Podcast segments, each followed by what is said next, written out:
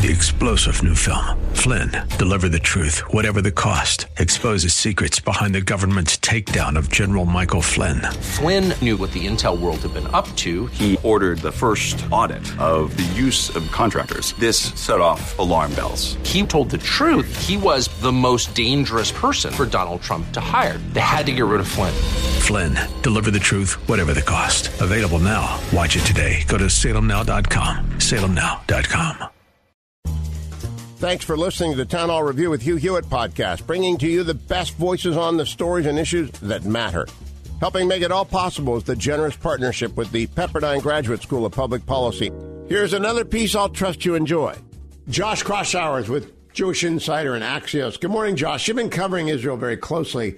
I'm watching not as a commentary on the law that is being debated, but on one of the wiliest politicians of my lifetime, Bibi Netanyahu, what he does now that he's poised to deliver what he campaigned on, massive protests from the left, do you think he'll blink?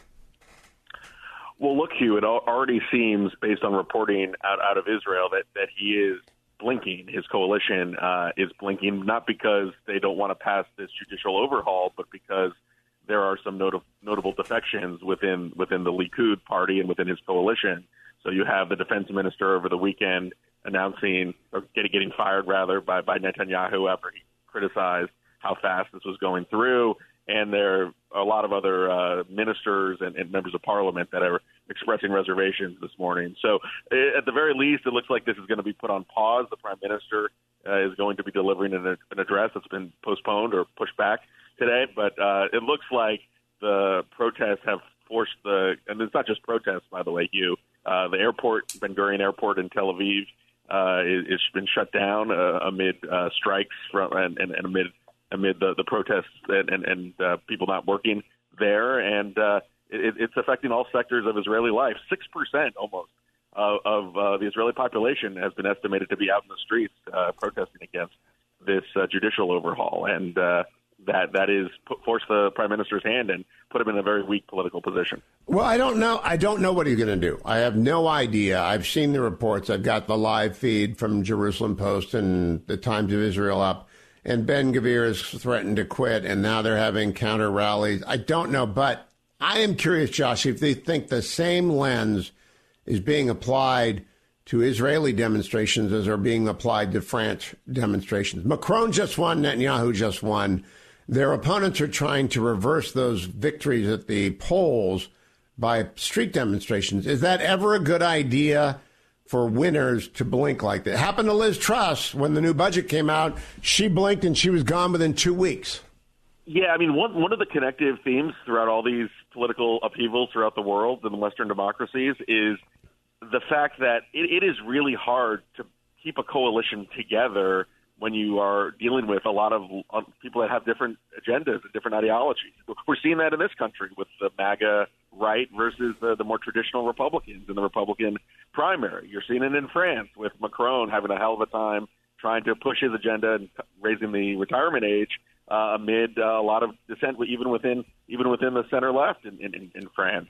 And in Israel, you have this Netanyahu uh, coalition that has some of the more kind of populist right figures in Israel, Ben Gvir, Smotrich at finance. These these are people that Netanyahu did not associate with in the past. He won a, a sizable majority, and his, his coalition did in the last election. And now he, you know, they're pushing him to the right in many ways, and that's what's led to this conflagration right now over this judicial uh, reform proposal. Um, it, but it, the reality is, Netanyahu has always had fairly centrist center right govern, govern, governing coalitions. This is the the most far right he's had, and he's having a hard time leading because he's finding that the most vocal uh, activist forces within his party, the most populist forces, are pushing him and to the right and, and, making it hard for him to have any leadership over, over, the country. So I'm just I'm curious, Josh. Do you think one lens is being used to cover? Look, the the effort by the January 6 protesters, which dissolved into the January 6 riot, was about not accepting the result of an election. And, and the former president was not accepting the result of the election in Waco on Saturday. Is that covered the same way as the left wing in Israel not accepting the results of an election or the French unions not accepting the. Does everyone use one rule? I don't think they do, but well, what do you think? There's hypocrisy. I mean, look, this is. I mean, all, all these things. We hear all the debates about process. You ultimately on all sides, it, it's not about the principles. It's about who, who's in charge, who's in power, and that's why these these fights are. Are there's no middle, uh, or there's no middle, but there's not as much of a middle uh, anymore in, in a lot of Western democracies. The, the polls are, are, are, you know, going more to the bases of their respective parties.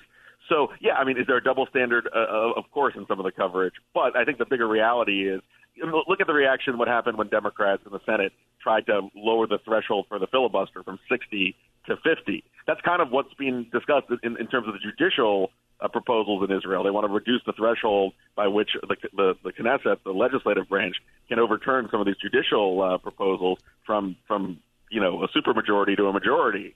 And uh, look, if the, I think if the Democrats, even though they had the power, even though they had the majority in this country, if they tried to do something like that, it would cause a major backlash. And even Kyrsten Sinema and Joe Manchin, you know, spoke out against that and, and scuttled that plan from President Biden. So I and, think and, like, there's a lesson. There's a lesson not to even when you have the majority. Bush learned this in his reelection with Social Security reform. Obama learned this on foreign policy. When you go too far to the to the base, you're going to lose the middle, and you're going to have a real political problem. Thanks for listening to the Town Hall Review. Our program is coming today in partnership with the Pepperdine Graduate School of Public Policy.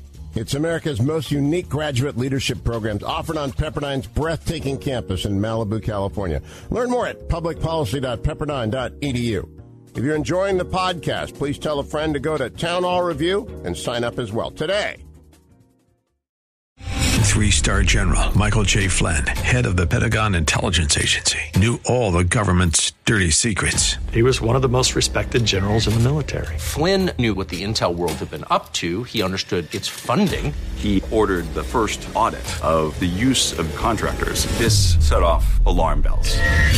The explosive new documentary, Flynn, Deliver the Truth, Whatever the Cost, and covers the facts behind this scandal. Flynn told the truth. He was the most dangerous person for Donald Trump to hire. I find out the worst enemy that I'm going to face in my life is right here in America. They took my assessment and they wanted me to change it. And I was like, I'm not changing it. They had to get rid of Flynn with in depth interviews, archival footage, and never before seen personal records of the man behind the headlines. I just felt like I was drowning. Flynn, deliver the truth, whatever the cost. Available now. Watch it today. Go to salemnow.com. Salemnow.com.